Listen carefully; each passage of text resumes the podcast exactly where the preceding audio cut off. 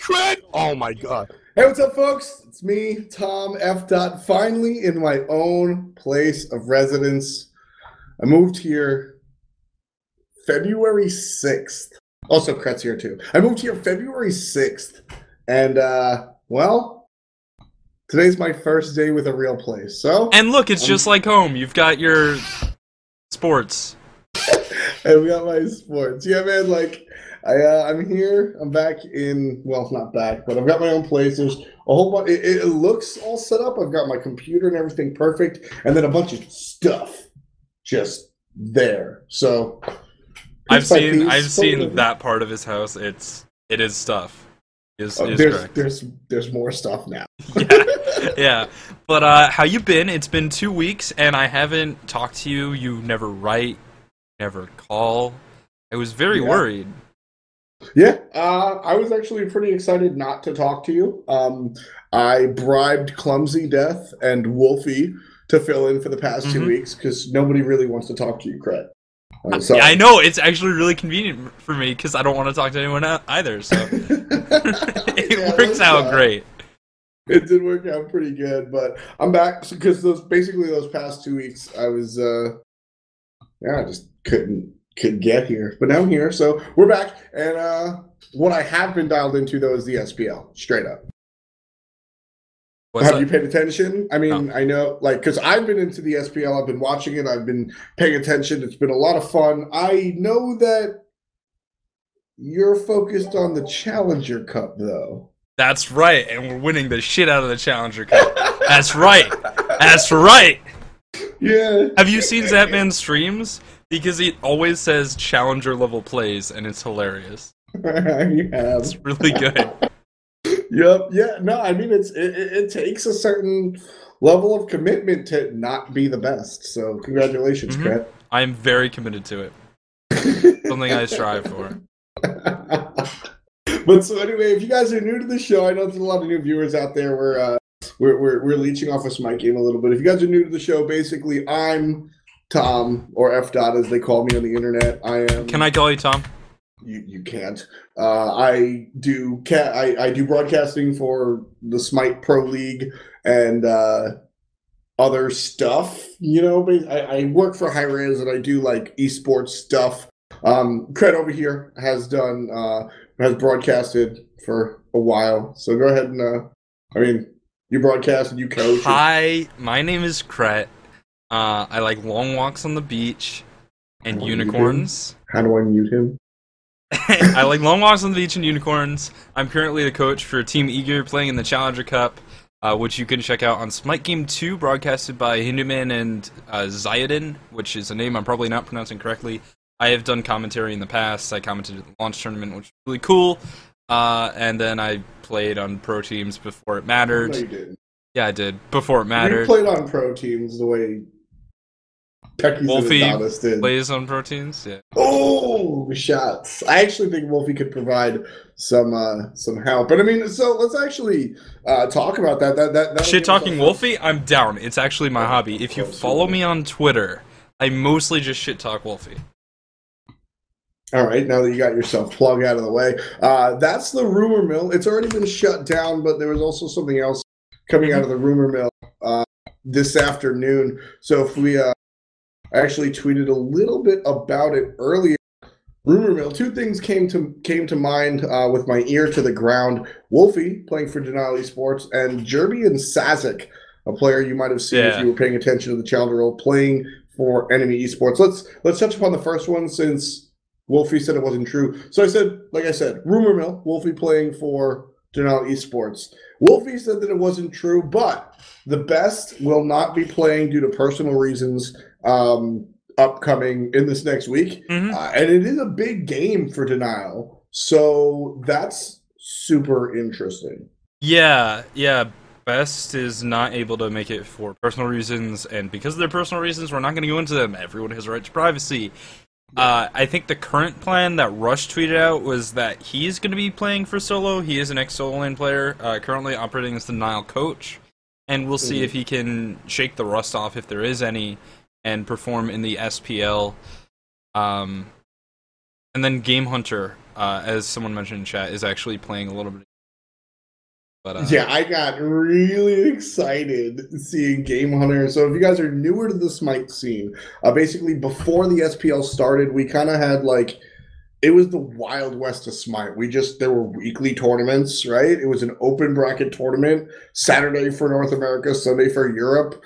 Test your might, you know, and you did good or you did bad, and that was it. And it all led up to this huge two hundred thousand dollar tournament that we had um, last last spring, I guess it was. Uh, it was. You know March. what? I think Facebook sent me a message yesterday, like, "Hey, you did this a year ago. You want to share it?" And it was you and me sitting behind a desk. I think it was like a year ago. Yep.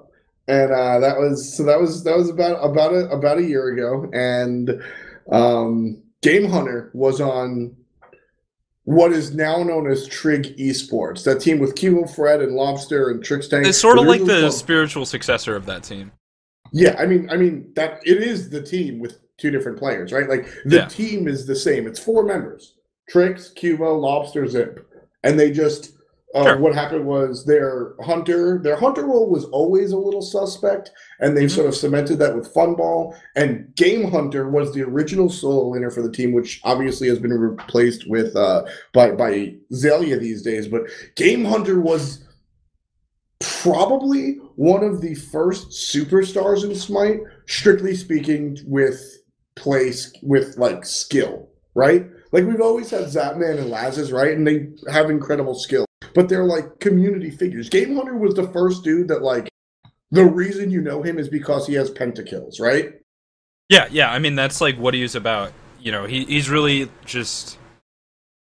He, he's the he's the star player. I mean, it's it was like him and Zapman are the people that you look at and you're like, the reason we like them is because they play the game real good. Exactly. And I mean, so here's an interesting thing. Game Hunter, his ability to play was, I don't want to say he fell off, dude, but it, it definitely was a different world. I think he started to as- lose his passion. That's exactly what it was. And I mean, we saw that, we saw that with, Nah. we saw that with Nah, And I mean, you probably won't like me saying this, but we saw that with Zapman last season. For a small portion, I feel like he lost interest in the game and it's been revitalized and he's on a different level. I don't know what happened behind the scenes, but I feel like Zap lost interest because his his attention in the lane just sort of like went down. And I watch him in the Challenger Cup now and it's gone back up. So like maybe he got a kick in the ass. But I remember having conversations with him and just like he wasn't really dialed in, and you see that when a player in in a player, I just threw something at you. Right?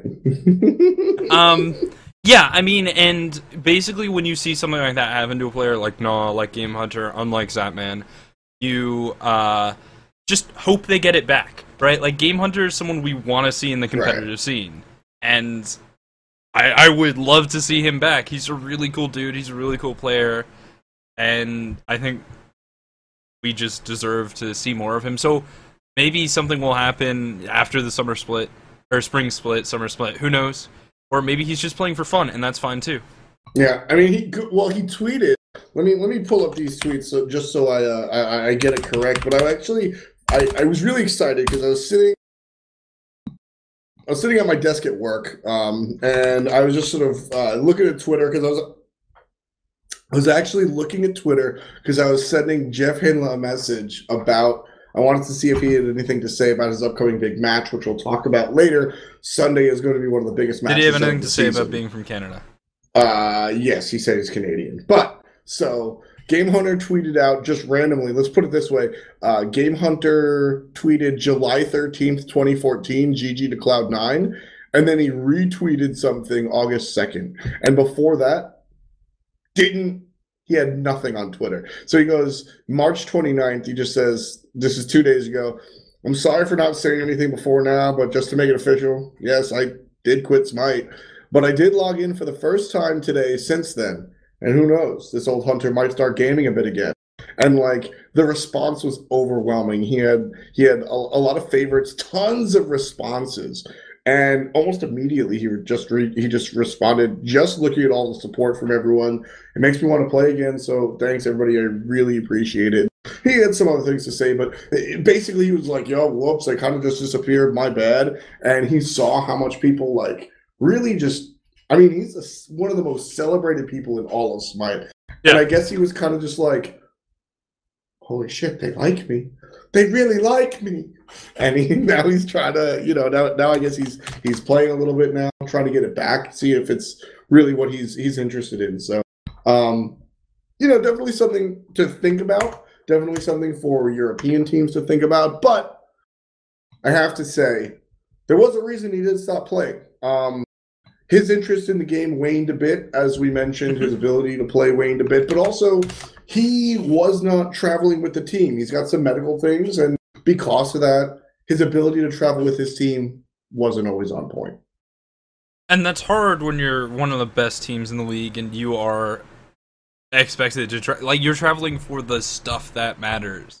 Right. And there's weird. even and there's even more LANs now that Smite is growing, you know, like and Yeah. looking- Or or boot camps. I mean Trig is boot camping in Sweden.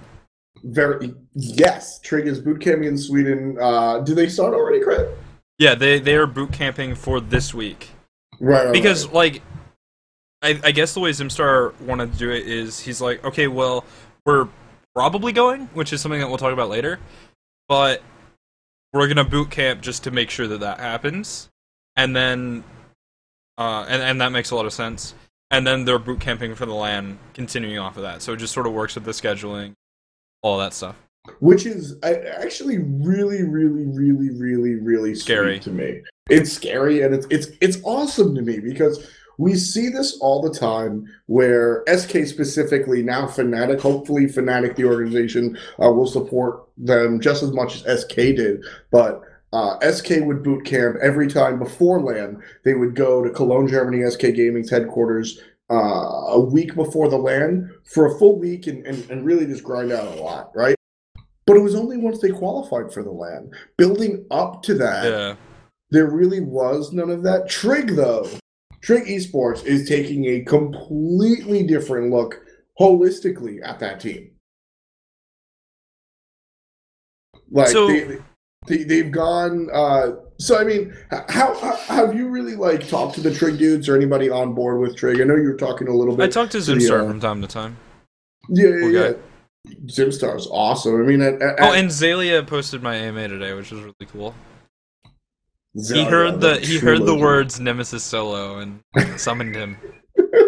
If you look in your mirror and say Nemesis three times, Zalia shows up behind you. it's actually really funny. Uh, we um, so Zelia debuted Nemesis solo last week, I think it was before that. I think it was two weeks ago.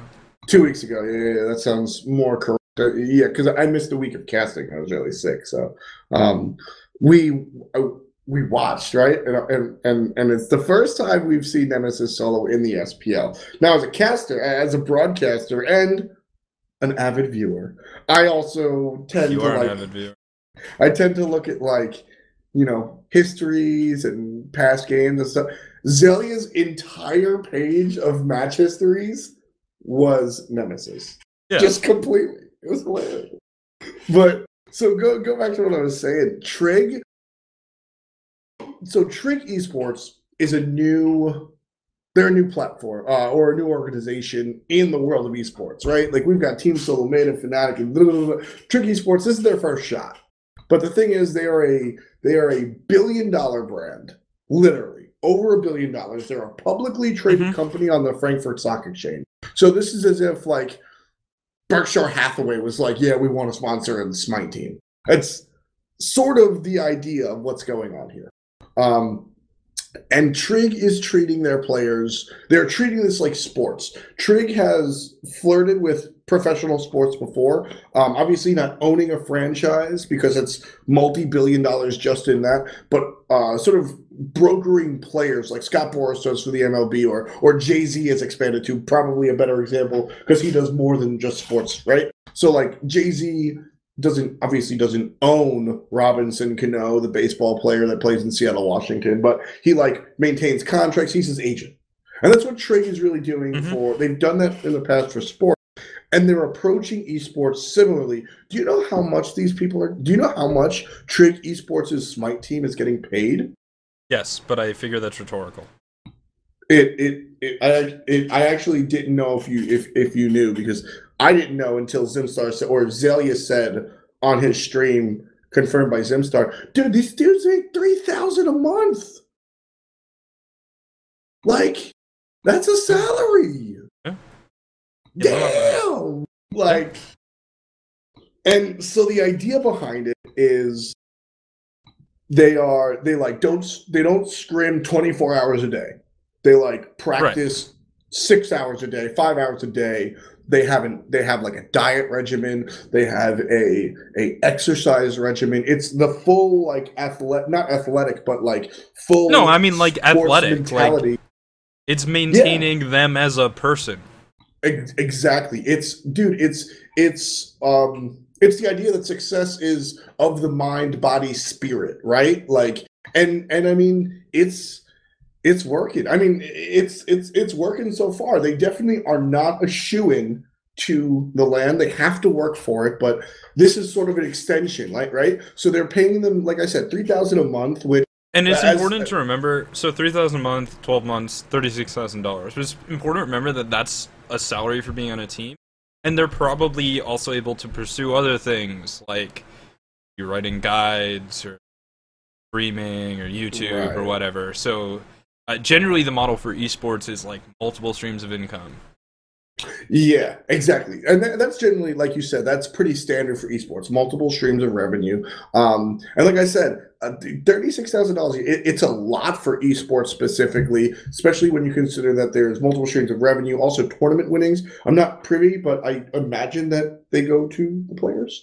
Um, and, and it's like very, very, very, uh, I mean, dude, comparatively speaking, teams don't make a third of of that, right? So thirty six thousand dollars is what Yeah. you expect to make like as an entry level IT dude, like working for the Geek Squad, right? Like that's a regular job. You're not gonna own an Aston Martin anytime soon, but you don't have to think about money if you're living intelligently, which I think is the point. That's the point. Yeah, they're yeah, not yeah. trying to say they're not trying to say, look, play esports, you are a bazillionaire. They're saying like, look, we want you to win. We want you to take every little ounce of your every second of your day should be committed to being the best smite player you can be. So we don't want you to worry about eating. We set up a diet for you. We don't want you to worry about paying your rent. We'll pay that for you, dude. We don't want you to worry about any of that. It's all about just being good at what you can do and going Yeah. into this, going into the LAN, not just the LAN, but the week that qualifies them for the LAN with a with a in-house LAN environment boot camp is amazing. I think it's really cool, and you know, Trig's probably going to LAN. They've looked really good, and I think they're a safe bet to go to the LAN and be in finals. No, I, I think they're a safe bet for finals, but uh, without really fully diving to LAN, it is an international event, which means NA versus EU, which means really knows? We have no basis for comparison aside from Mhm. Worlds, where it Which just is- sort of seemed like COG was better than everybody. Which is always the most fun. Yeah, it's love really cool. It's I really exciting because we have no idea. I mean, you can sort of like hypothesize a little bit, but who knows? Mhm. I mean that that to me is like Craig. Cyclone Spin versus Zelia. Who's gonna win? Cyclone spin. Sure, I I agree, but Next let's question. pretend let's pretend I say Zelia. Uh prove it. Can't next. Like Um, it's Cyclone awesome. spins from North America. You're such a piece of shit. But actually, th- th- this it, it, it's interesting. Uh, we were talking about the new website, right? And and we're going to show stats or or top five players or if top five stats, right? Like everybody hates GPM, so let's use that for example. Like I love website- GPM. The website will show GPM. Okay. Um, you know, it'll be like top five players, right? And I had a discussion with, I think it was Adonis. I'm not sure. I no, I hope it. Like, I hope I'm not offending him. But the conversation was: should it be NA and EU separate, or should it be together? How do you feel? Wait for for what? For like if you, yeah, if you're just if you're showing uh, if you're showing um if you're showing top five stats uh, on anything, KDA, GPM, who cares? Like Separate, you, separate, you separate. gotta separate them because yeah. you're so because so different is probably Meta's pushing it. different. Like the way they're the way they're playing the game is different. There's they're up against different people. I, maybe so. I think I think if you're gonna look at stats overall, you have to look at stats that are like intrinsically relative to something else. Um, one stat that I looked at a lot in season one was the hunter GPM minus support GPM, and I think that's an interesting Okay. and undervalued stat because like Very true. how much farm are you giving to your support and how much farm are you giving to your hunter? So, season one, we all know Allied has low GPM. It's a personal problem that he is working on, and uh, his girlfriend is very supportive. Um, but part of that is the the gap between Incon and Allied was closer than some of the other teams. Part of that is that Allied is the second lowest hunter when it comes to creep score. His last hits are the worst in the league, second only Huh. to Iran's hunter for upcoming stars. Really, that's very Yes. interesting. That is Yes. very interesting. I would love to look at Incon's last hits. Incon's last hits are kind of high, dude. but um so yeah and i think i think that's an interesting stat to look at because i think it was uh season 1 tsm who had a very uh small difference much like uh much like then complexity had well i suppose then snipe had where incon and allied and trig and man season 1 hunter for that that wasn't young Smack Bay. Young Bay. no it was i think it was young bay if any It was it was Young. Bay. Oh yeah, it was Smek, and then at some point it wasn't Smek. Um, It was Zimstar. Actually, if you want to take a look at esports.smitegame.com, there is a popular article called A Closer Look colon Trig Esports, and it will tell you all about the team going all the way back to American wow, I F forget dot, who wrote you're it. so smart. Who taught you to be so smart? You really I take after me. it. Who wrote it? Oh, Um, probably Tom F. Dot Banninger. Oh, it's Tom. I like. I, I like that guy's uh, his his articles, especially the ones that Dan takes credit for. Um, so, uh, what team had a wide difference? I think a heavy. Never mind. I think it was uh, SK Gaming season one. So Reels and Badger that had a very large gap between support and hunter farm. A lot more farm going to Reels and stuff like Mhm. that. Like that's a more interesting stat. I think you can talk about that cross region, but comparing Yeah. stats cross region is really difficult, and I think mostly is a playstyle thing. Like you can Yeah. use stats to differentiate the playstyle between the regions. Yeah, like you can look at. But it's you can hard. Look at like you can look at like like I said, creep score or last hits because that's independent of the meta, right? Like I don't care. Yeah. If you are aggressive, I don't care if you are playing assassins in the soul lane versus mages. Like, hey, last hits are last hits, dude. So Mm-hmm. yeah, I think looking at creep score is is one of the more comparable stats cross region. I actually hate creep score as a stat. I understand that it's relevant. I understand it. I just But you hate it. Why? I fucking hate it because it's it's artif- it's it's artificial difficulty, and I mean like it's it's a Yeah, much larger conversation as in like game design and intent and et cetera, et cetera. Mm-hmm. But like in the game that we play today, creep score is definitely important. I wish, and it's not possible. I wish there was a way to show creep score with respects to how it affects your stacking items because I think that's much more important. How fast do you stack your Devo gloves? I really like like like we said, Allied's GPM is very low, and there's a correlation to the fact that his creep score is very low. But at the end of the day, I- it's like not super huge.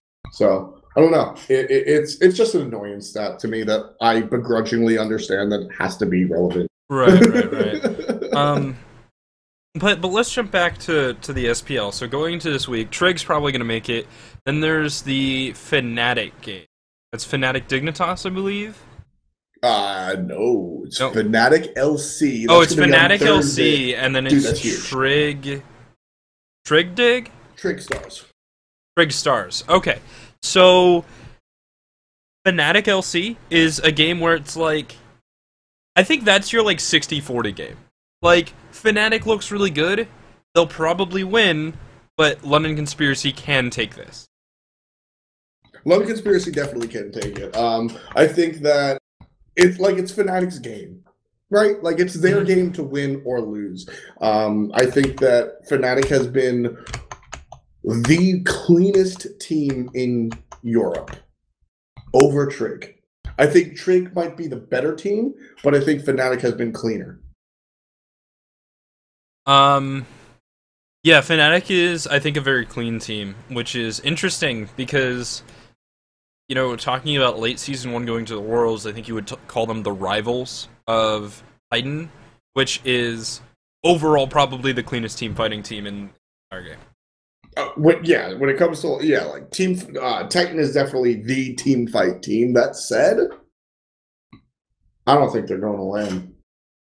You don't think uh, Fnatic is? No, I don't think Titan is. Titan is. Like Oh, cleanest yeah, they have like team. the Yeah. they have such a long shot. It's it's Mhm. long. Yeah, it's it, it, is long like a dock. Like Ataraxia is going to have to get on a unicorn and jump over some fences, make it happen. stop. Oh, Get on a train and ride through some fences. Find a weird hunter build. He's gonna have to Okay, invent a hunter go. build, and then they can make it to LAN. Yeah, I mean, they Trig has to like, or Titan has to hope that.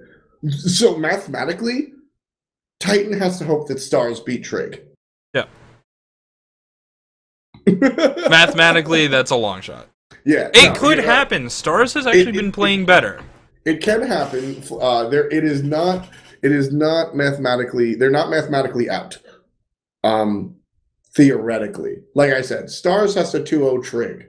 They have to 2-0, not win. They have to 2-0 Trig in order for Titan to be allowed there. But I mean, I mean, like that's like saying, yeah, dude, I'm 5'11. I'm 26 years old. I might be six foot at some point in my life. But Uh-huh. let's be real, dude. I'm not gonna fucking grow. Oh yeah, I've been getting shorter every time I look. Every time someone asks That's me how tall I am, I get shorter. 80. That's because you're old and No, old that's just my hairline.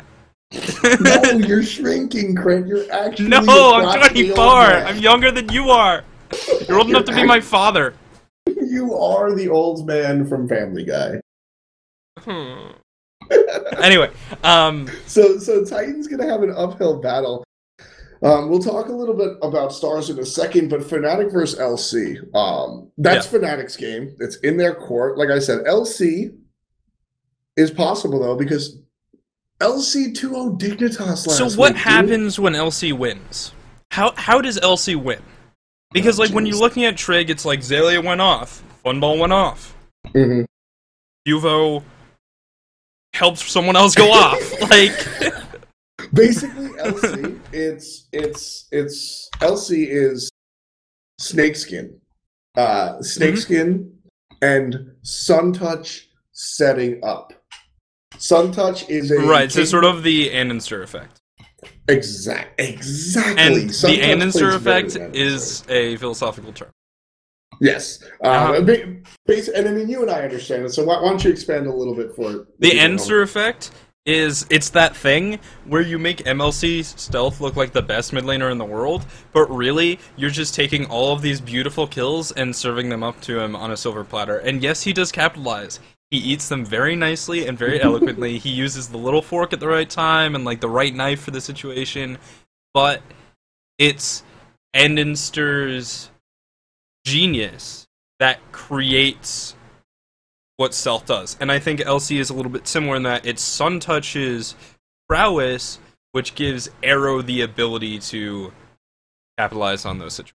Or, or the rest of his team. Very well said. Exactly. Exactly. Very well said. And and and basically, Snakeskin. Uh, Snakeskin is this.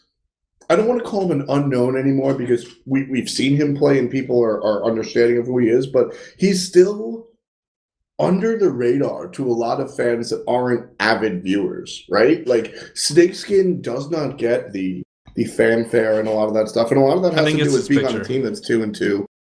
I think it's his picture. Can we pull that up on screen and show everybody his picture? Does he have Oh a my picture? god. Yeah, let me find it. It's Um, he he uh he doesn't look so bad. Oh, he oh he looks like Jimmy Neutron. He looks like Jimmy Neutron or He pencil, is one Jimmy or the other. Yeah, one or Or the other. oh man, when those pictures went live, all the image macros that came out were Oh my god. Most of them courtesy of like Fred.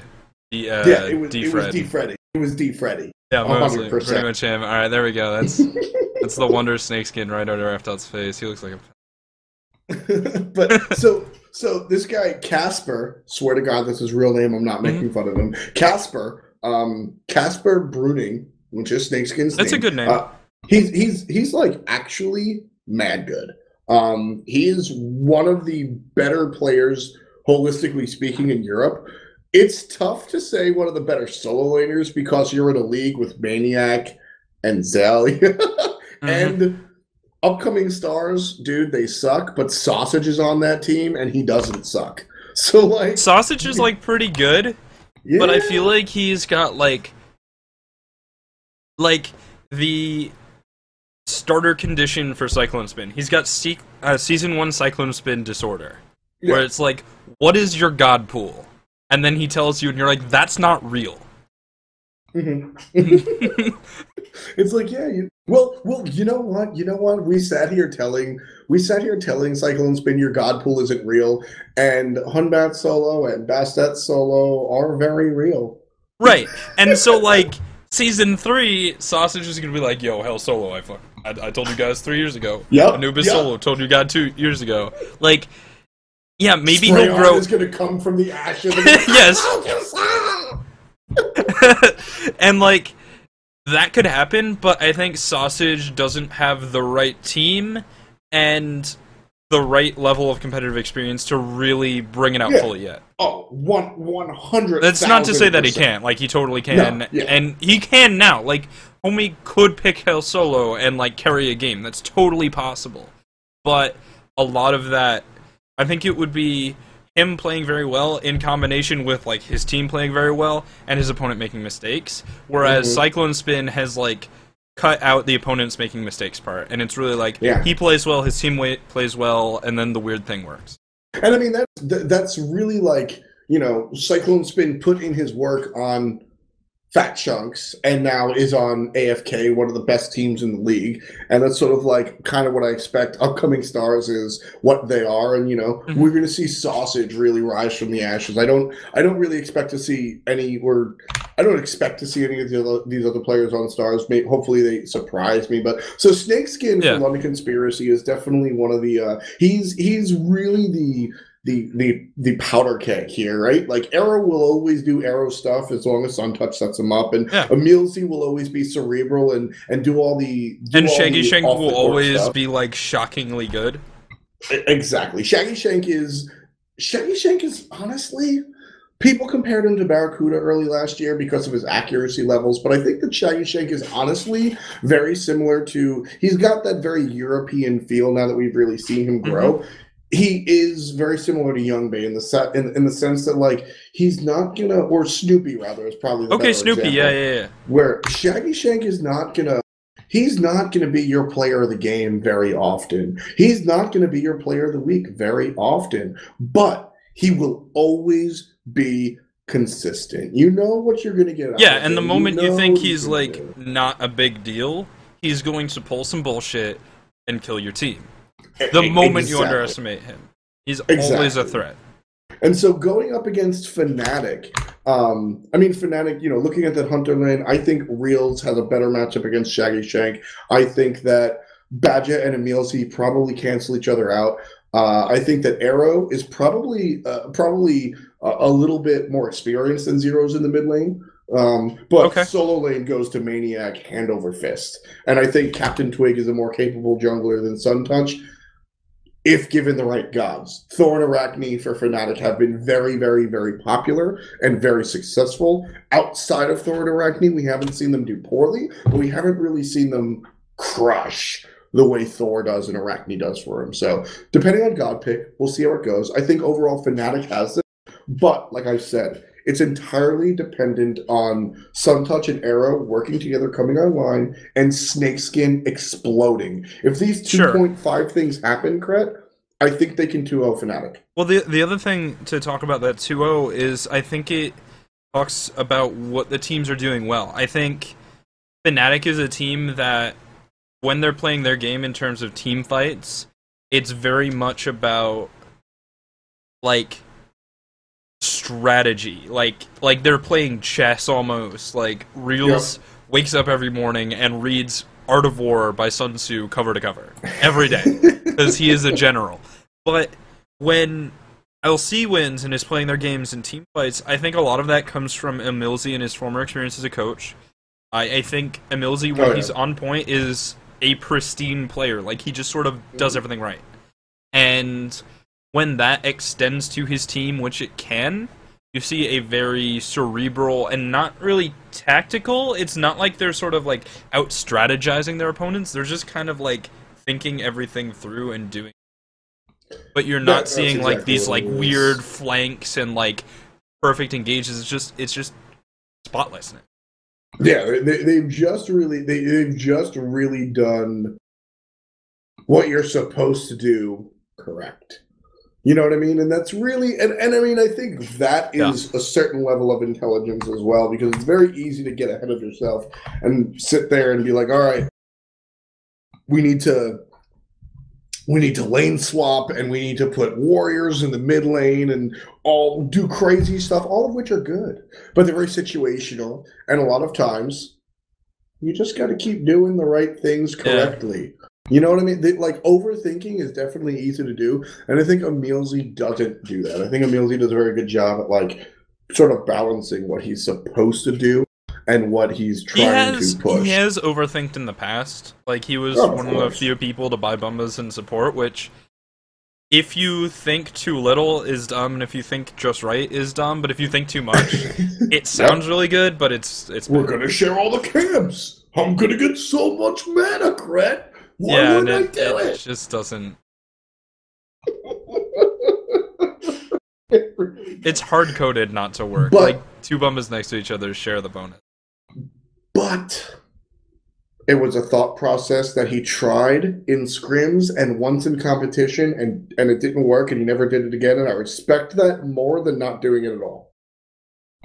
Yeah, I respect it. Yeah. I I understand even if it doesn't work on paper, it might work in real life.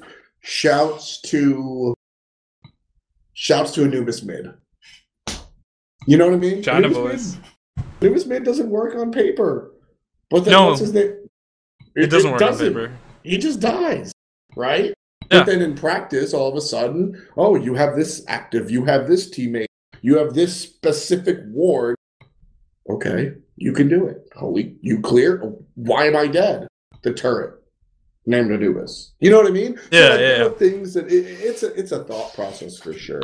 Um, and so Emilzy really just brings it out and and does a lot of cool stuff. But I don't know. What's your pick for the, what's what's your pick for this game? Fnatic versus LC. Keep in mind, Fnatic. both teams have to. You, you think are they going to two up? Uh, I think the Fnatic 2-0, or at the very least 2-1, is the safe bet. Like 60-40, if I were a gambling man, I'd put it on Fnatic. But LC is it's very well within their grasp. They can totally win this. Yeah. I, I, Now the I- question is, will they 2-0, which causes like the weird stuff to happen, where like there's a chance at LAN.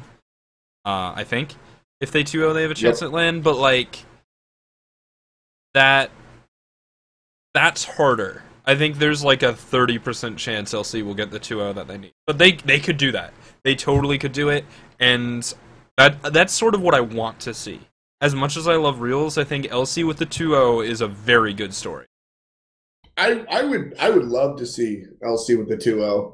Um, I would love to see LC 2 Adonis right there, as we said. So Adonis and I have really worked a lot. Uh, like I said, I work at Hi-Rez these days. I'm a little more than just flirting with it, and a lot of my work recently has been doing uh, tiebreaker scenarios. Yeah. Uh, me, uh, myself, Adonis, Hi-Rez Dan, and Scott Gandhi has really led, paved the way. Uh, Gandhi has like so much experience in just like drawing up brackets. He's just just to put it in perspective, like what high, the Hi-Rez like is like. Uh, at any point in time, you can find Scott Gandhi with his with his iPod in, just scribbling on a whiteboard in a corner, just brackets and and tiebreaker scenarios. And I'm like, what are you doing? He's like, you know, setting up fall split 2017 for when Fnatic ties team solo mid and three like just crazy scenarios Yeah. that can't like everything's covered. Everything is covered. Cool. And so, so what Adonis said is like 100% gospel. LC 100% makes it to LAN if they 2-0, as does Fnatic, which is a very si- similar situation to what we'll have in North America. But so, like I said, it'd be a lovely story if LC2Os, Um, but I think that the amount Yeah. of, like I said, the they they will they can do it. They beat they 2-0 Dignitas, which hmm personally I don't think is that good of a team. Um, Dignitas is weird, and I don't Yeah. want to. I don't want to jump into like team analysis. I don't think that's the point of this show. But Dignitas is weird because it's it, it's a team where I think their faults really are the sort of things that you look at on paper, right? And then in practice Yeah. it works, but sometimes it doesn't. Uh, like Young Bay is kind of a quiet guy. Uh, Frostiak and Shadow Nightmare have a history of being a little bit difficult to work with, but in practice they've been doing fairly well for themselves. Um, and I, I think that's really the core of what it comes down to. But, and I don't know, like Dig has played some really good games this season, yeah, Dig, and Dig they look really good- good at times. Is But they got 2-0 they're sort of inconsistent. It's like when they look bad, they look like oh. I mean, I, put Uh, it this way. Put it this way. I think Team Dignitas is hundred percent the identity of Young Bay, and Young Bay has Yeah. always been inconsistent. I love Young Bay. Eamon is like, I mean, him and I, he and I don't talk directly hundred percent of the time, but he's one of my favorite pros. I am down Yeah. to say that. Sure. But he's also One of mine too. I mean, homie, like.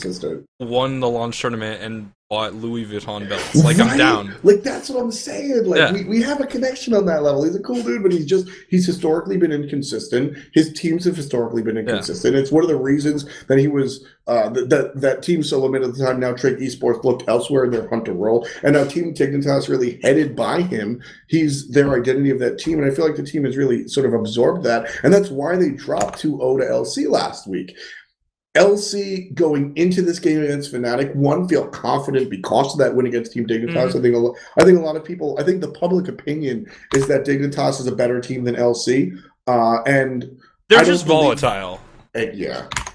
But And, I, I think like- that's the public opinion, though, that Dig is better than LC. Eh? Yeah, I think it's the public opinion that they're better than LC, but I think it's also like you just look at their roster and it's really Shadow Nightmare, Fresi, and Frostiak, and it's like that's volatile. Right. Yeah. And can Variety and Young Bay even that out? And a lot of the time, yes.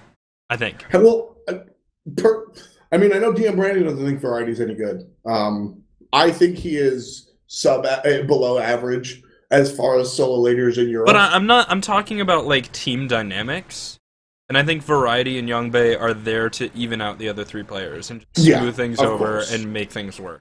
And Yeah. Young Bay and Variety are very uh very easy people to get along with and easy people to Mhm. work with and just, you know, just hey, Frostiak, stop screaming. Okay. And Shadow Nightmare has made a a public conscious effort to be a different person and I and applaud him mad for that. respect to him for that. That's awesome. Yeah, I super applaud him for that. Uh, somebody that somebody that surprised me with that after regionals was Auror.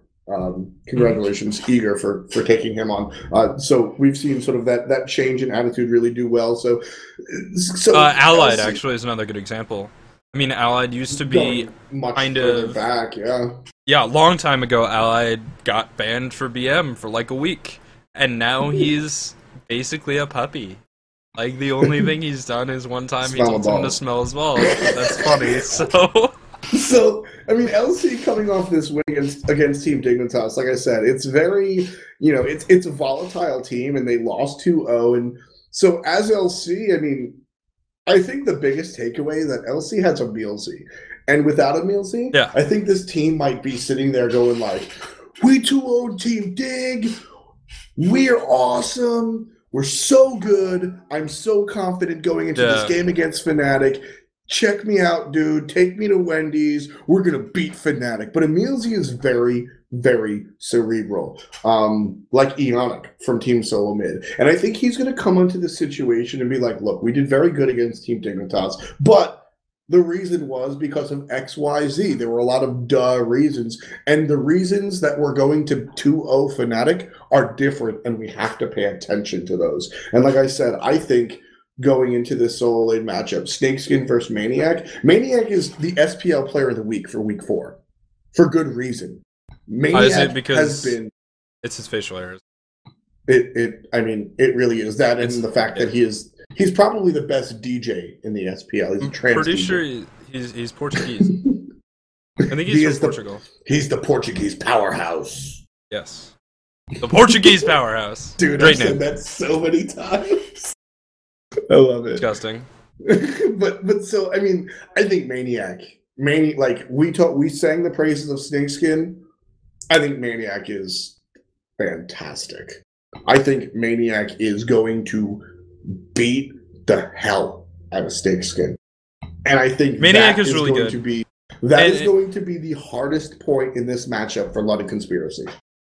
At the same time, so part part part of what makes Maniac so good is he's like one of the premier jousters, and solo lane is the closest thing to one v one joust. The closest Yep. thing, especially in Europe where junglers are Yep. just like solo lane.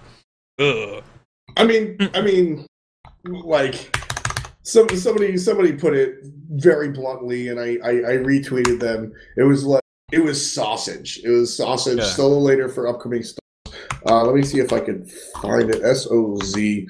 Uh, solo lane is fun, right? You either fall asleep because of the bruiser matchup, or you run from Bakasura all game. Like, yep, that's it's great. That's the, that's the European mentality of Soul. And it's like, all right, it's Ravana versus Hercules. And the jungler goes, I'm never going there. Ever. Right? Like, why would you yeah, make it yeah, that's true. Like, like the jungler like starts the lane there. They clear two to three waves. They tuck in their solo laner, and then they dip, and they're gone. They're all fucking the rest of the map. What I did mm-hmm. there. Yeah. And I mean, like that.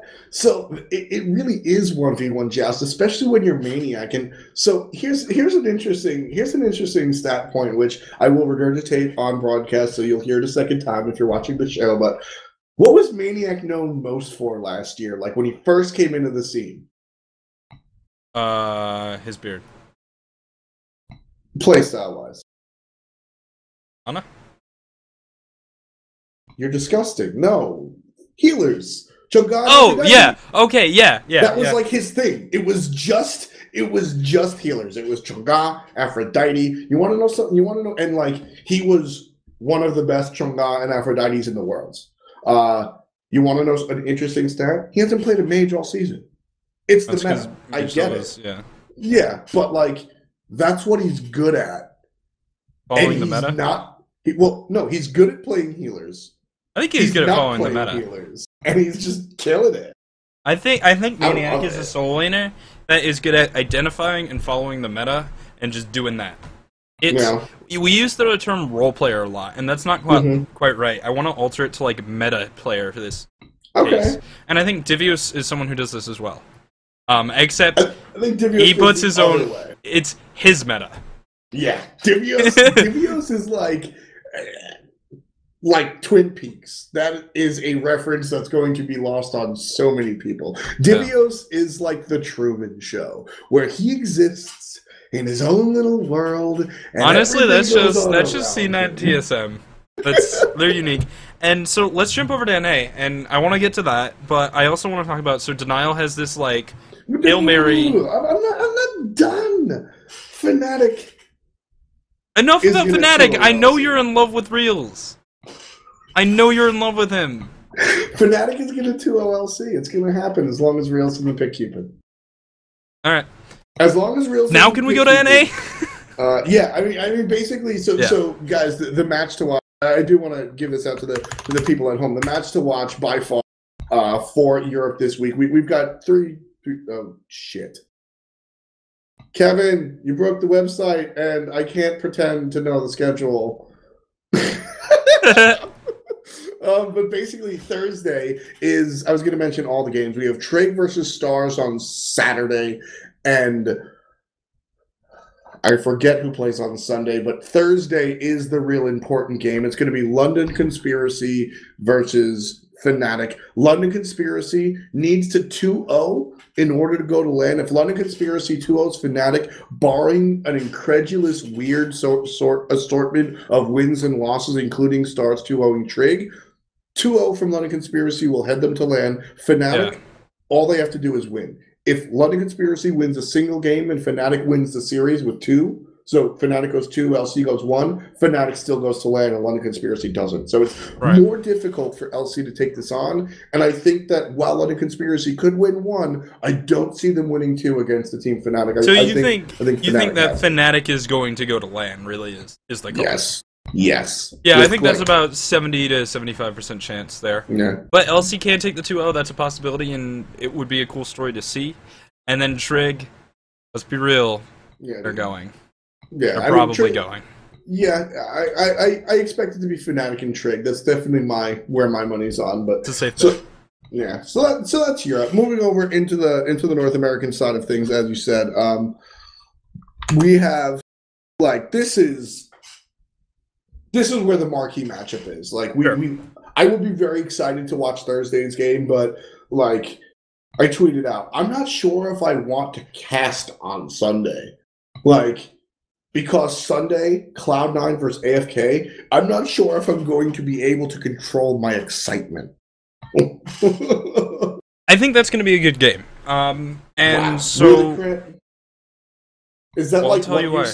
Is that like? Is, how did you react to like the year 2000? Everybody was like, "Oh my god, the millennium!" Let me tell you something about my You're like, father, who I, I, I take after my dad a lot. And the highest praise my dad gives any food ever is we won't throw up after this. You son- That's the best thing he has ever said about any meal he's ever eaten. yeah, okay. I'm very understated. So I think it'll be an okay game. Um, and the reason why is we saw TSM versus AFK, and to me that was a disappointment. Um, I agree. I agree. And I think the reason why is something that we're going to get into a little bit later, but basically TSM was ready for AFK. They did weird stuff. AFK was not ready for TSM, and boom, 2 0, done. I Mhm. think TSM and C9 play a very similar game, though not the same. And this is AFK's chance for revenge by proxy. Proxy quit a long time ago. That, Um, that kind of proxy, like Proxy, Proxy- 2Rex. Oh, They're gonna proxy proxy damage, the guy that steals all of No, they're gonna content? proxy C9's waves and annoy them. Oh, they're behind seven proxies. No, they're behind the tier two towers. uh, in true Omega style. No, so like, yeah, I think I think it's AFK's turn to say, all right, we've seen a little bit more of your weird TSMC9 meta, and now we're going to show that we can play against that. Now we're going to show that we know what to do and how to deal with your absurd amount of guardians, and I'm down. I'm really excited. I'm uh, super because excited. I, I think the most hyped up thing about the TSM AFK game was the solo lane matchup, right? Mhm, Divios for mhm. Cyclone Spin, and it sounds Divios good on was like- paper. I had a money bet against that with Scott Gandhi. Like yeah, that and was the most hype thing. And I don't think it was hype because It really wasn't. Divios played Guardians, and Cyclone was Yep. like, "Well, I can't kill you because you're a Guardian, And I mean, that, so that's, I that's- guess I'll farm." And then we can try to help, and it wasn't helpful. I mean, that was a ten, that was that was hundred percent intentional. Um, oh yeah, totally. basically i mean basically here's the thought process coming out from divios everybody's playing like uh assassins now right and divios plays warriors well and we you know we we, we saw we saw um Janus, you know, we know that we know that Divios can play mages, and I'm sure he can play assassins. Whatever the reason is, he's just like, all right, everybody's playing assassins. I don't want to. I'll just play a guardian so I don't die. Yeah. Like, And then I'll just set up for stealth. dude. Yeah, and like set up for uh well not set up for stealth because he played Hades, set up for Barracuda. And Yeah, they did. he- he they peeled, they engaged, they forced beads, eh, he plays Athena, and like it really worked. It's really interesting and AFK didn't play correctly around that. Not to say Yeah. they couldn't beat it, but they did not play correctly around that.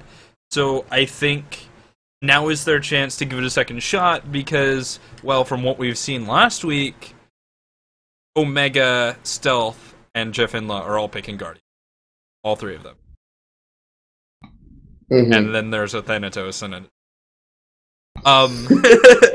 so. I mean, they're, they're doing they're doing stuff that's just so so weird. What's your take on it, man? uh. Take on what? The Guardian? Yeah, like the fact like there's three guardians. What's going on? So yeah, I mean it's basically what I said. I misspoke earlier, uh, you know, conflating the two teams, but basically like when you get that many guardians, you set up for your one or two carries, and there's so much peel and enough base damage there that you can still get your kill. You have the CC to keep everybody alive, and everyone's kind of just hard to kill. So And that's then- why you play Zeus. Yeah, Ding, like ding. Zeus, Vulcan, Xbalanque, like the Anubis. hard ass carries. Yeah. Anubis, maybe not, because he's just a little bit close range. Like, you can't really stand behind the meat shields, you have to be with the meat shields. But Mhm. I- I'm down for Anubis against it, maybe. like, he- he's really popular in China because he kills tanks. And it's China the likes tanks. crab. It's literally the Chinese meta. It actually is. And I mean, you you coach China, Yeah. so you, you probably have more knowledge than They put tanks with the everywhere. exception of Narian. uh, and uh, Parker probably has. Oh yeah, Parker. Yeah, Parker. Parker is all over that. Uh, Harris Parker is. Uh, He also tweeted pictures of him on the Great Wall, which is totally dope. Yeah, Parker. Parker and Stu were in China very recently. Uh, they actually announced that. Side note: They announced that uh, Xbox in China will have Smite, which, like, first of all, Xbox in China with Smite in China, like those three things, those like things don't really. That's a huge deal because China is very like specific about everything, which is why Hi-Rez goes to Tencent, et cetera, et cetera. Um, so it's super cool. But so Hi- Hi-Rez Parker is like this. He he works for Hi-Rez and does a lot of cool stuff, but he speaks like 20 languages. So Yeah, really, really smart guy. Like it's disgusting. the- Yeah. So I mean, the Chinese stuff. I mean, it, it, are, have you kept up with the Chinese meta? No, not not so watch the much. Chinese teams? Not so much, but them? like they they they like tanks and they like fighting, and Anubis is very good at killing tanks. That's basically what That's he kinda- is does. that's kind of really interesting. I mean, so Oh, and you want to know who Shit. did teleport solo before Divios and Omega? Omega. Oh, before Omega. I don't know. China. China. Okay. Like All right. I think TSM and C9 are just taking the Chinese meta, and it's a Well, conspiracy. see, see, this is so interesting. Do you think it's do you think it's them looking at what China's doing and bringing it, or do you think it's just the natural growth of what's happening? Um, I think it's just sort of like, I think what it is is we have this weird situation in NA where, and it existed with the Cogs. It basically is David Fry's fault. Where we have these two teams that only scrim each other completely in a vacuum. They're both very good, and nobody knows what they're doing. Yep. And the result is That's Team Solo Mid and Cloud Nine. Yes, uh, formerly Cog Red and Cog Prime. And the result is, for example, looking at uh, NA playoffs. Over the course of the four weeks between the end of the SPL and the NA playoffs, those two teams created like created their own meta through the entire process of like you have an idea, you do the thing, you find a counter, the counter like this, and like it all played out, and they end up with Mhm. this weird, specific, strong meta going into the LAN, and like it was very powerful, and it was a big part of what made them win both sides of the bracket. Yes. And then they play, and it's weird because like they're both they're playing this different game from uh, everyone else. Yeah, they, yeah, they play a very different. They play a different, very different meta, and I mean, like that's sort of one of the one of the things that make you a good MOBA team is your ability to adapt, which is why I feel that AFK is not a number one team because I think that they are very good at playing the game that they play, but do not adapt as well as, as some of the other teams. And sort of, yeah. and yeah, that's that's a small that's a larger statement in a soundbite, but that that sort of boiled it down. And Cloud Nine and Team Solo Mid don't give people the opportunity to adapt to what they do because they do it behind unclosed because they well, yeah, and they've also played out the on the fly adaptations that you can make. Like they've Yeah. played out the situations that you think might be a counter. Like they've done that. Unless you think of something really weird after seeing their meta, they they probably played it. And then eventually like eventually there become loopholes where like, well, Omega and Divios neither of them play this thing, so they don't practice against it. And there are some weird Oh, little yeah. problems Yep, that yep. happen with scrim partners in general, right? Like I um, actually think scrim partners are more problematic than they aren't. Well, that's another interesting conversation, but it, in some ways they're problematic. In, in other ways, They're Cog sent two teams to Worlds. So, well, kind Yep, of three. well, three. kind of three. Um, so, so, yeah, they, they sort of create this meta over the course of time, and I think going into the SPL week one, the C9 versus TSM game, they just started. Like, they were just figuring out their meta, and it kind of looked shitty because it was. Like, they weren't on point, and TSM and C9 players even said, like, yo, that game would have been hype at the end of the season. Because we weren't ready to Right. show Yep. Yep. the best quality game. And then like the next week turned around and we saw TSM versus AFK and that was when and I think it was also C9 versus Denial. Uh no, it's was Denial. C9 versus TSM. C- or Denial versus TSM. Denial Sorry, was- Denial, versus TSM. well against TSM. D- Denial, beat TSM. yeah. But then like after that was when we really saw like this weird meta shape up where they had like the Guardians in the solo lane and they were sort of playing Well, very Divios conservatively played- and safely. Divios played Sobek against Denial. They just beat him. And I think yeah, that, yeah. And, and I think that goes to, and oversimplification again, denial is sort of the antithesis of AFK. I where- also mm, I don't know about that. Let me let me let me let me say my piece, and then let, let's see what you say. Because AFK comes into the game extremely practiced, all of their stuff on fleek, everything is lined up, they're good, and they don't adapt well. Denial Esports, the best logs on twice a week. See what happens. They do well. They've got a team set up, sort of, but what they do amazing, better than most teams, is that they adapt and they are very dynamic. So they're sort of opposite in that regard, I feel, which is why they performed well against TSM, a team that has secret strategies and requires you to adapt on the fly. I'm down with that, but I also think their secret strategies weren't completely fleshed out yet. They were still growing. That's They're still in the evolution phase, and I think the TSM we saw against AFK was like, like, not hundred percent final form Frieza, but final form Frieza, right? Like their strategy was done. They're is it's that ready to an ship. Ice stone? What? Is is that what Eevee evolves into with an ice stone? Frieza? No, no, Frieza like from. Is that one of your Animumus? Yes, it is actually. It's really good. You should watch it. Um, so they sort of like have this meta that shows up, and and they had it ready for AFK. AFK, as you said, wasn't able to adapt to it. They didn't play that matchup right. But now that AFK has had some time to think about it, they're going to into a C9 who's probably doing something similar to what did uh, what TSM did, and AFK has access to those games. They can watch the VODs. Yeah. They know how it felt, they know what happened, and they can make the necessary adjustments, which I think is really important. And if they make it to LAN, I think that's why. Because they Yeah. looked at what TSM did, they said denial or C9's going to do something similar.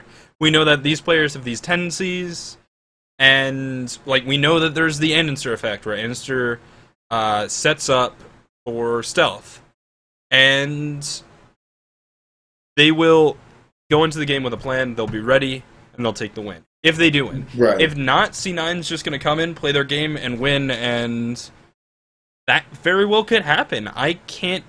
I don't think I could safely call this match. I don't know who's going to win. No, I mean like so. So going over in Europe, we were talking about was Fnatic versus LC is the the the game to watch for uh, week number five. It is Fnatic versus LC. If London Conspiracy beats Fnatic 2-0, they go to LAN. if Fnatic beats London Conspiracy at all. Even if they drop a game and bring it to three games, even if it's a 2 1, Fnatic will go to LAN. Cloud9 versus AFK. Whoever wins, doesn't matter if it's two games, doesn't matter if it's three games, winner goes to LAN, loser watches on Twitch. And that's it. Like, there's no. That's the high stakes that you love, isn't like, it? Dude, dude, I love it. Fuck your double elimination, your safety net. Double elimination safety net best of two. Dude, Everyone I- shares the dude, prize pool I at the end. hate it. Give me a winner. I'm gonna run a tournament where AFK. everyone plays one game. We do a round robin. Everyone plays, and then everyone gets the same payout, and they're all winners. It'll be called Little League. But like Cloud, not, not if TSM loses, right? right, right. Well, I mean, no, Sunday is that's it. C9, AFK, someone wins, someone loses. That's it. So if Thursday's European game is the game to watch for week five, Sunday's Sunday. North American Yeah. game is the game to watch for the entire spring split. The all right, MLB star, and you other avid viewers out there. You really want to mathematically sure Cloud9 versus AFK isn't the final say. If enemy esports 2 O's team solo mid, then it's different. But if enemy esports 2 O's team solo mid, I will buy you a plane ticket to slap me in the face. Okay? It's it's just Wait, which one of them are you buying the plane ticket to? MLB Star? everyone. That I hope that's not legally binding because you know Jerby is like on that shit. So uh, uh, we did mention at the beginning of the show, but just to rephrase it, uh, re-say it, Stasik and Jerby will be playing for Enemy Esports this week, so maybe a last-ditch effort. And- which is which is Let me tell you something about so Jerby that. I have learned from playing with Eager. When Jerby wants to win, he plays really fucking well. It, he he does, and this is actually I forgot about this. I forgot about this. I forgot about this. Son of a bitch! I hope I don't have to buy anybody a plane ticket. But I think realistically, even with these changes, I don't think they're going to get too. I don't think TSM is going to get too old. But it's actually very interesting. So Cloud9 versus AFK is the game to watch. They Yeah. are the winner of that goes to LAN unless enemy esports two O's TSM, which isn't going to happen. Um, but enemy esports is totally done. Um, totally, totally, they, they're out. They are, they are, they are gone. They are, they are over.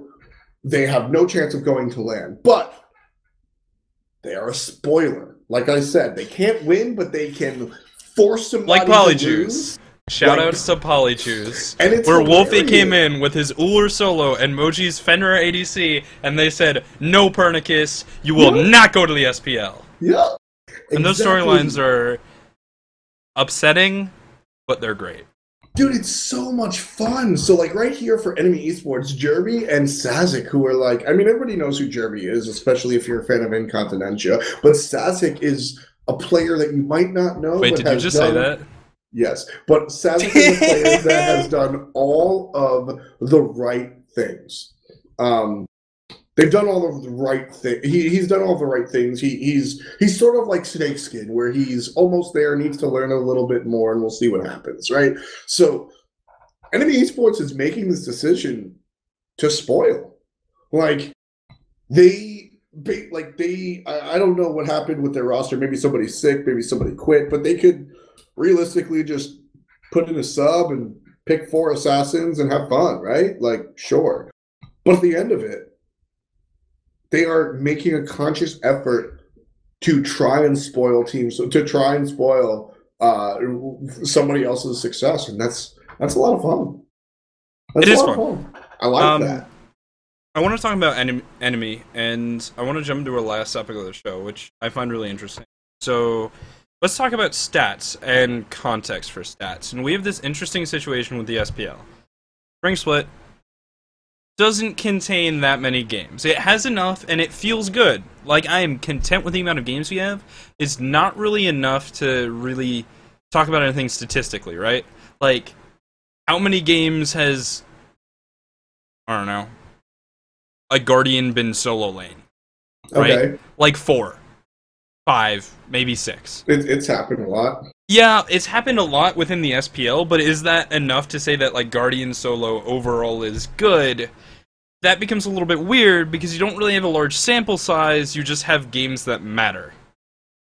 But the games Yes. that matter like go differently on something that's not dependent on like just picks, right? Like when a team wins, we're it's not all the pick ban phase. The pick ban phase matters, but it's not the entire pick ban phase. And Three, six games. six games where Guardian Solo has been played. Athena twice, Sobek once, Hades three. All right. So I, I think it's safe to say at this point that Guardian Solo is good. Sure. Xenon and TSM seem to have proven that. Fnatic. However, Shouts to Maniac. yeah, and Fnatic. And however, that's not a statistically significant number. Like Guardian Solo could have just sort of slid by. Mm-hmm, It just sort of could have worked because you're only looking at 6 games out of what? 30 maybe? It's like between 20 and 30. Yes. Um, and so that's weird. Because on the other hand, you have scrims and ranked. In scrims and ranked, something is played. Uh, Arachne solo lane played. I don't think we've seen that in the SPL. Maybe once or twice. Um, Arachne solo lane played in scrims and ranked does does well. Let's say it does. It does well. Um, but like, do we really want to say, well, it's meta, it's good, it should be played in the SPL if it does well in scrims and ranked? No. So there's this interesting situation where it's like, what do we put numbers into? What what what, what matters more? Is it the SPL, the games that matter, and the small number of games played, or on the other hand, is it scrims and ranked, where the games are less important, but we have a much larger sample size to talk about? I think that's really difficult, especially when you go into like specific scenarios. And the one that comes up for me is Bastet Okay. in North America. all right. All right. Okay. Okay. Okay. Okay. Okay. Okay. And, and basically, uh, I know where this is coming from. Uh, Bart made a tweet. Bart made a tweet saying that Bastet sucks because the stats say that she Well, wins. I don't want to say Bastet sucks. I don't think Uh, his well, intention was to say I- that I Bastet mean- sucks. Sure, sure. I'm, I'm, I'm, I'm oversimplifying. Basically, the tweet was Bastet's win rate is really, really low. So why is she such a high priority pick? Is she overvalued? Was essentially the tweet, and I think it struck a lot of people uh, poorly. And um, and, and and I see where you're going, and I'm going to agree because stats but i'm going to slightly disagree okay, Okay. stats are important Yeah, they are. but they're important in context and i don't think it always has to do with the small sample size you're talking So about yeah, totally. But it also like when you have something like that, I think it's the situation where you look at the stat, you're like, "Huh, that's weird." Then you look at the context and see if the stat explains the con- or the context explains the stat. And so, in that specific situation, the stat has been played, I think, four times by enemy esports, which makes you look at it differently. Because then it's like, well, is Bastet something that people are willing to give to enemy because they don't think they're very good at it? Is it something that is is Bastet part of the factor why enemy is getting as far as they do? right Uh, or is Bastet just bad and enemy esports is overvaluing her and giving up other good picks? And or is Bastet something that enemy esports feels that they cannot afford to give their opponent? right? right, right, So like maybe it's a situation of like we uh we let Bastet through. They have to pick it. We get two picks. If they don't pick it, we're gonna take it, and now we have Bastet. Mhm. Right. So like maybe it's this lose lose. It could be a variety of different situations, but either way, it seems like what's happening with enemy esports is in some ways messing with those numbers. Yeah, yeah, definitely. I mean, I mean that's the context that I'm talking that that I really like think about, right? So you take a look at Hercules, small sample size, right? Right? Sure. Hercules is a hundred percent win rate. Uh, didn't Stars play it? No, no, it's no. not. Stars, Stars. As of week four, he has a hundred percent win rate. Stars played him and lost with it, and that was the first time Hercules lost ever. I mean, Where was he played? Soloing and And support. Okay. Uh, who played him in So, Guardian? That's Trick. Trick, obviously. And Yeah, like yeah. Trick's. So I think we can But- just sort of but- say like, well, this is Trick's what- tank's really good, and like, bl- Yeah, but like I mean, the the when you say that, when you say that Hercules is hundred percent or close to hundred percent win rate, that means he's good. And small sample somehow, size, or- somehow, so- it like small sample size or not, he's good.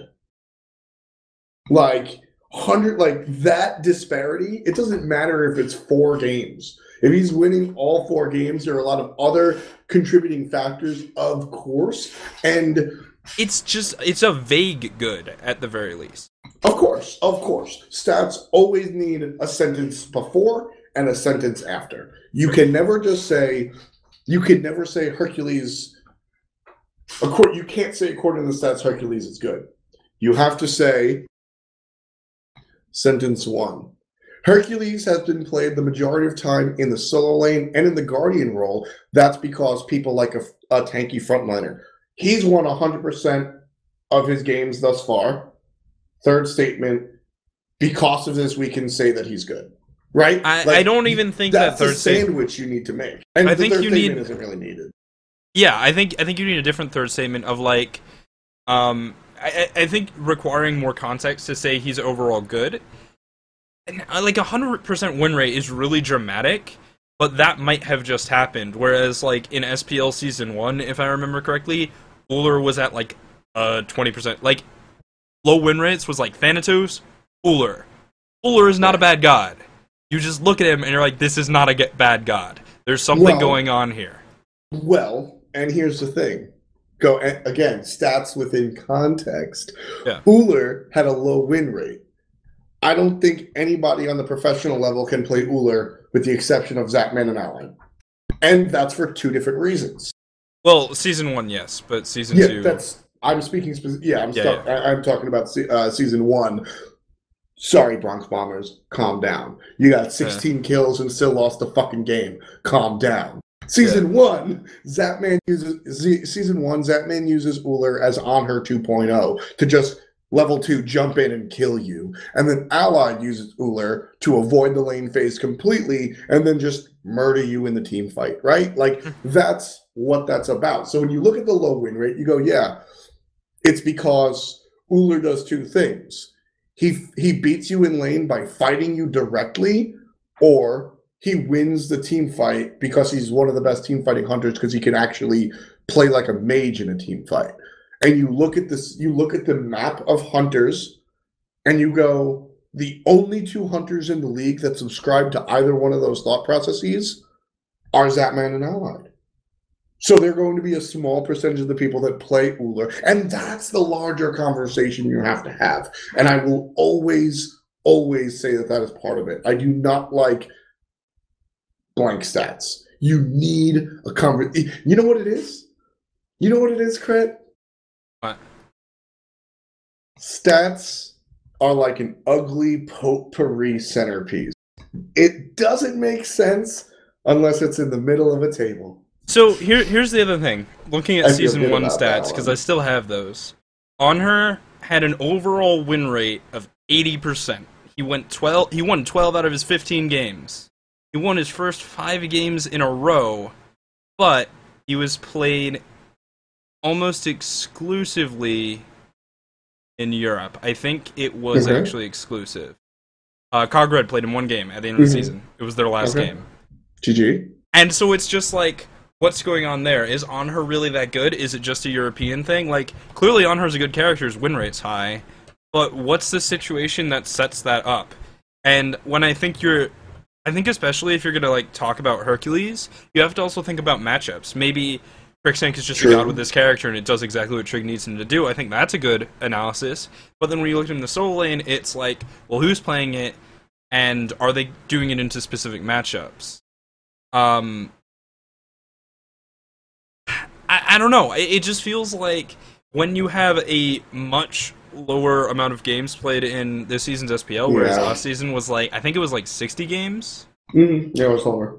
Um, you you just need more sentences on. You need more in depth Yeah, stat, I'll definitely agree with stats for sure. Yeah. Like you need to look at matchups and teams when you're talking Yeah. about these things. So you can be like, well, Bastet does fine. She goes three and three, but if you include enemy, she has four more losses. So like, shelve that team. They're not good at Bastet, and look at these So- remaining stats. So what stats? Because keep in mind, like the sample size isn't going to get much larger. This is a five week set or a five week Yeah. split. Our split, I think next week, next season, um, it's going to be longer. I don't really know how much longer. I don't think we really nailed that down, or maybe we. Well, have, eh, you know, how much higher it. can it get, but- right? Like, how many games Right. could we have in a season? We're Exactly. probably not going to hit 100, and even then, that's not the largest sample size. You'll have gods that are played 10 times. So, so what stats are relevant in a ten week split, right? So, like 10, 10 week split. Okay, so what do we just double the amount of games that we have? What stats are really relevant, or is it none and they are all contextual? Oh, no, no, no. I'm, well, I think stats are intrinsically contextual, right? Like, Of Like- course, I mean that's that's that's my statement of all time. right. Like I, I always think stats are contextual, but I mean, like even with context, like what stats are, what are the least misleading stats? I guess is my question to you. Least misleading stats. Like when we say I think like win rate rate. is pretty misleading. I think straight up pick ban rate and early pick rate. Like I don't know how you would turn it into a stat, but the prior Mhm.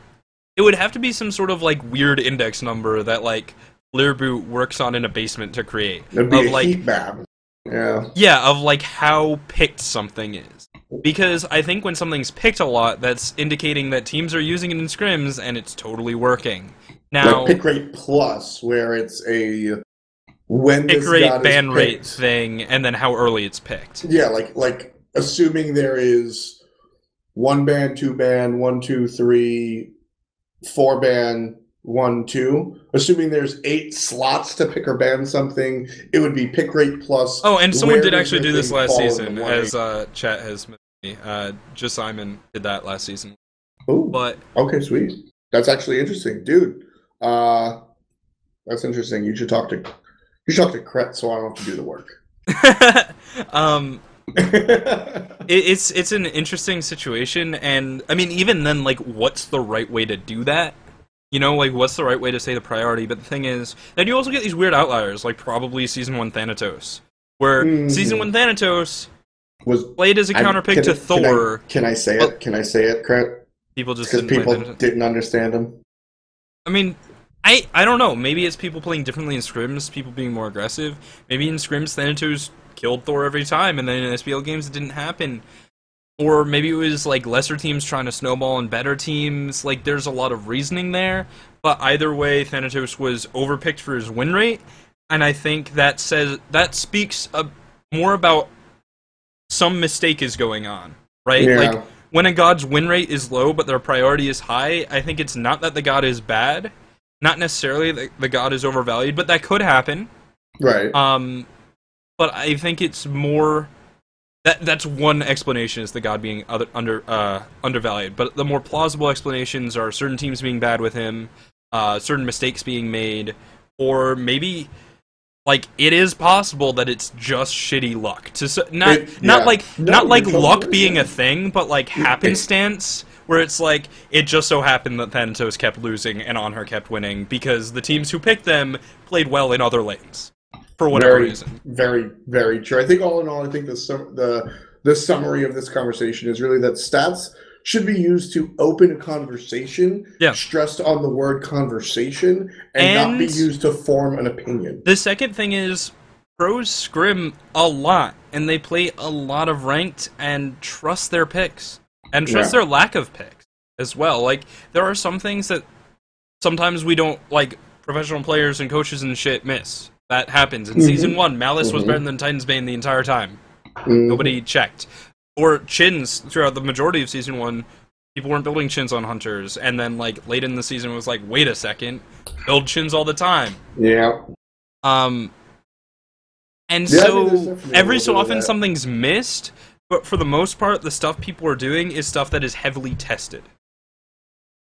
very true. Very true. So, so the takeaway, like I said, is just stats are a beautiful start to a conversation, but make sure Yeah. you finish that conversation because otherwise, you're just gonna look silly. so all in all, basically coming out for this next week, SPL is on fire. It's the last week of the spring split. Um, we're going to go from the spring split. If you guys aren't in the know, basically what happens is this has been a five week split starting on March 7th. Um, it's all coming down to now. The top two teams in North America and Europe will come to Atlanta, Georgia to Hi-Rez Studios and play in the spring split final LAN. Um, and that will that will well one it will be a LAN. There'll be a lot of fun stuff. It'll be a very Hi-Rez feeling event. That's all I'm to say. It'll feel very Hi-Rez, what you want it to be. So be aware of that. But of course, the main attraction is a Smite competition, and that'll feed directly into the summer split, which will be awesome as well. Thursday is one of the highest profile games for Europe. It's going to be Fnatic versus London Conspiracy. Fnatic needs to win the set to go to LAN. London Conspiracy needs to sweep the set. They need 2 0 in order to get to LAN. Um, both Krett and I have said Fnatic on that one. North America is home to probably the most high profile game of the entire goddamn season. Sunday, Sunday, Sunday is going to be Sunday. AFK versus Cloud9. Both of these teams are like top tier. There's two of the most celebrated teams. Cloud9 is the team that won the world championship, and AFK is the team that came in qualifiers looking like they could have won the world championship. They're going to play each other. One of them's going to win and go to LAN, and the other is going to lose and watch home from Twitch. Krett, I'm going to force you. AFK, Cloud9, how many games? How many games? Three. Who wins? You know, I can't. I'm not gonna call it as an analyst because I have no fucking clue. Okay. But From my heart, and this is tough because I love Jeff. I love Barra. I like Andy. Omega's cool, I guess, and, and Stealth's LeBron also a James cool guy. is a great friend of mine. I get it, Stephen A. Give me an answer. I have to go with AFK Ooh, Because- tell me why. Tell me why. because me why. Eager is their scrim partners. Uh, it's pride. You're such a piece of garbage. It's actually interesting for our show. I personally have Cloud Nine.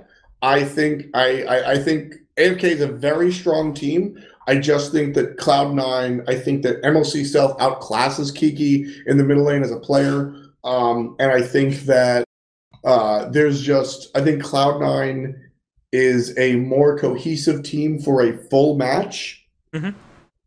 Than AFK does. Um, I think that AFK is very, very good, but has a certain shut-off point, and Cloud9 will play a 65-minute game all the way through. That said, I do think it's going to be a three-game split. I think that there is no way that either of these teams really sweep the set.